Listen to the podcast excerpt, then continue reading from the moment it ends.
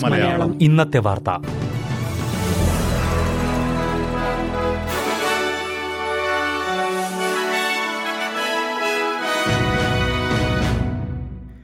നമസ്കാരം. S B S Malayalam ഇന്നത്തെ വാർത്തയിലേക്ക് സ്വാഗതം. ഇന്ന് രണ്ടായിരത്തി ഇരുപത്തിമൂന്ന് ജൂൺ ഇരുപത്തിമൂന്ന് വെള്ളി. വാർത്തകൾ വായിക്കുന്നത് റിന്റോ ആന്റണി. ഓസ്ട്രേലിയയിലെ ആദ്യത്തെ ദേശീയ സൈബർ സെക്യൂരിറ്റി കോർഡിനേറ്ററായി എയർ മാർഷൽ ഡാരൻ ഗോൾഡിയെ നിയമിച്ചു.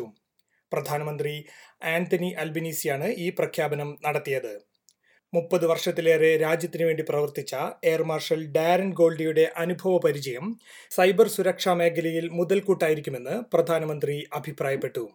സ്വകാര്യ മേഖലയുമായി സഹകരിച്ചുകൊണ്ട് സൈബർ കുറ്റകൃത്യങ്ങൾക്കെതിരെ പ്രവർത്തിക്കാൻ കഴിയുമെന്ന് ആഭ്യന്തരമന്ത്രി ക്ലെയർ ഒ നീൽ പ്രത്യാശ പ്രകടിപ്പിച്ചു. സൗത്ത് ഓസ്ട്രേലിയയുടെ പല ഭാഗങ്ങളിലും കനത്ത മഴയിൽ വ്യാപകമായ നാശനഷ്ടം. അഡലേഡിലും പരിസര പ്രദേശങ്ങളിലും ഇന്നലെയുണ്ടായ പേമാരിയാണ് നാശനഷ്ടങ്ങൾക്ക് കാരണമായത്. വീടുകൾ ഉൾപ്പെടെ നിരവധി കെട്ടിടങ്ങൾക്ക് കനത്ത മഴയിൽ കേടുപാടുകൾ സംഭവിച്ചു. നദി കരകവിഞ്ഞൊഴുകുന്നത് മൂലമുള്ള വെള്ളപ്പൊക്കവും റിപ്പോർട്ട് ചെയ്തിട്ടുണ്ട്.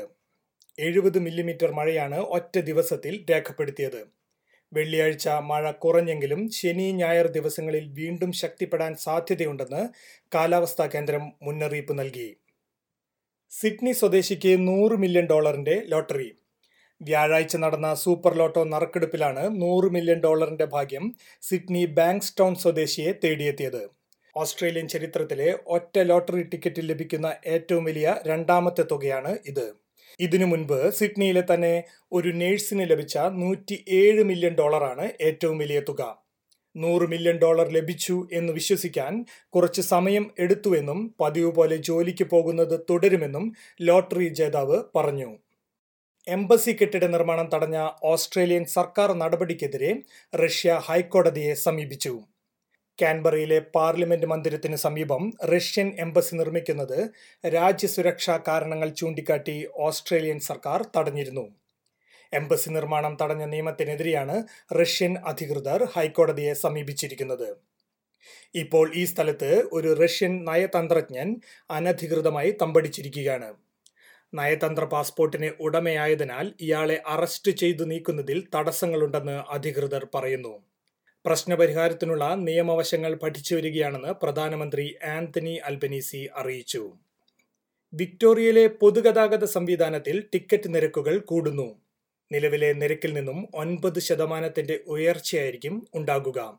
ഇതോടെ ഒരു ദിവസത്തെ യാത്രയ്ക്കുള്ള ഏറ്റവും ഉയർന്ന നിരക്ക് ഒൻപത് ഡോളർ ഇരുപത് സെന്റിൽ നിന്നും പത്ത് ഡോളറിലേക്ക് ഉയരും.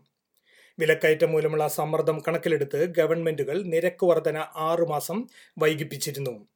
എന്നാൽ നിരക്ക് വർധന ജനങ്ങളെ കൂടുതൽ ബുദ്ധിമുട്ടിലാക്കും എന്ന് public transport users association spokesperson Daniel Bowen കുറ്റപ്പെടുത്തി. ഇതോടെ ഇന്നത്തെ വാർത്ത സമാപിക്കുന്നു. ഇനി കൂടുതൽ വാർത്തകളും വിശേഷങ്ങളുമായി ഞായറാഴ്ച വൈകുന്നേരം ആറു മണിക്ക് വീണ്ടും വരാം. ഇന്നത്തെ വാർത്തകൾ വായിച്ചത് റിന്റോ ആന്റണി. മലയാളം. ഇന്നത്തെ വാർത്ത.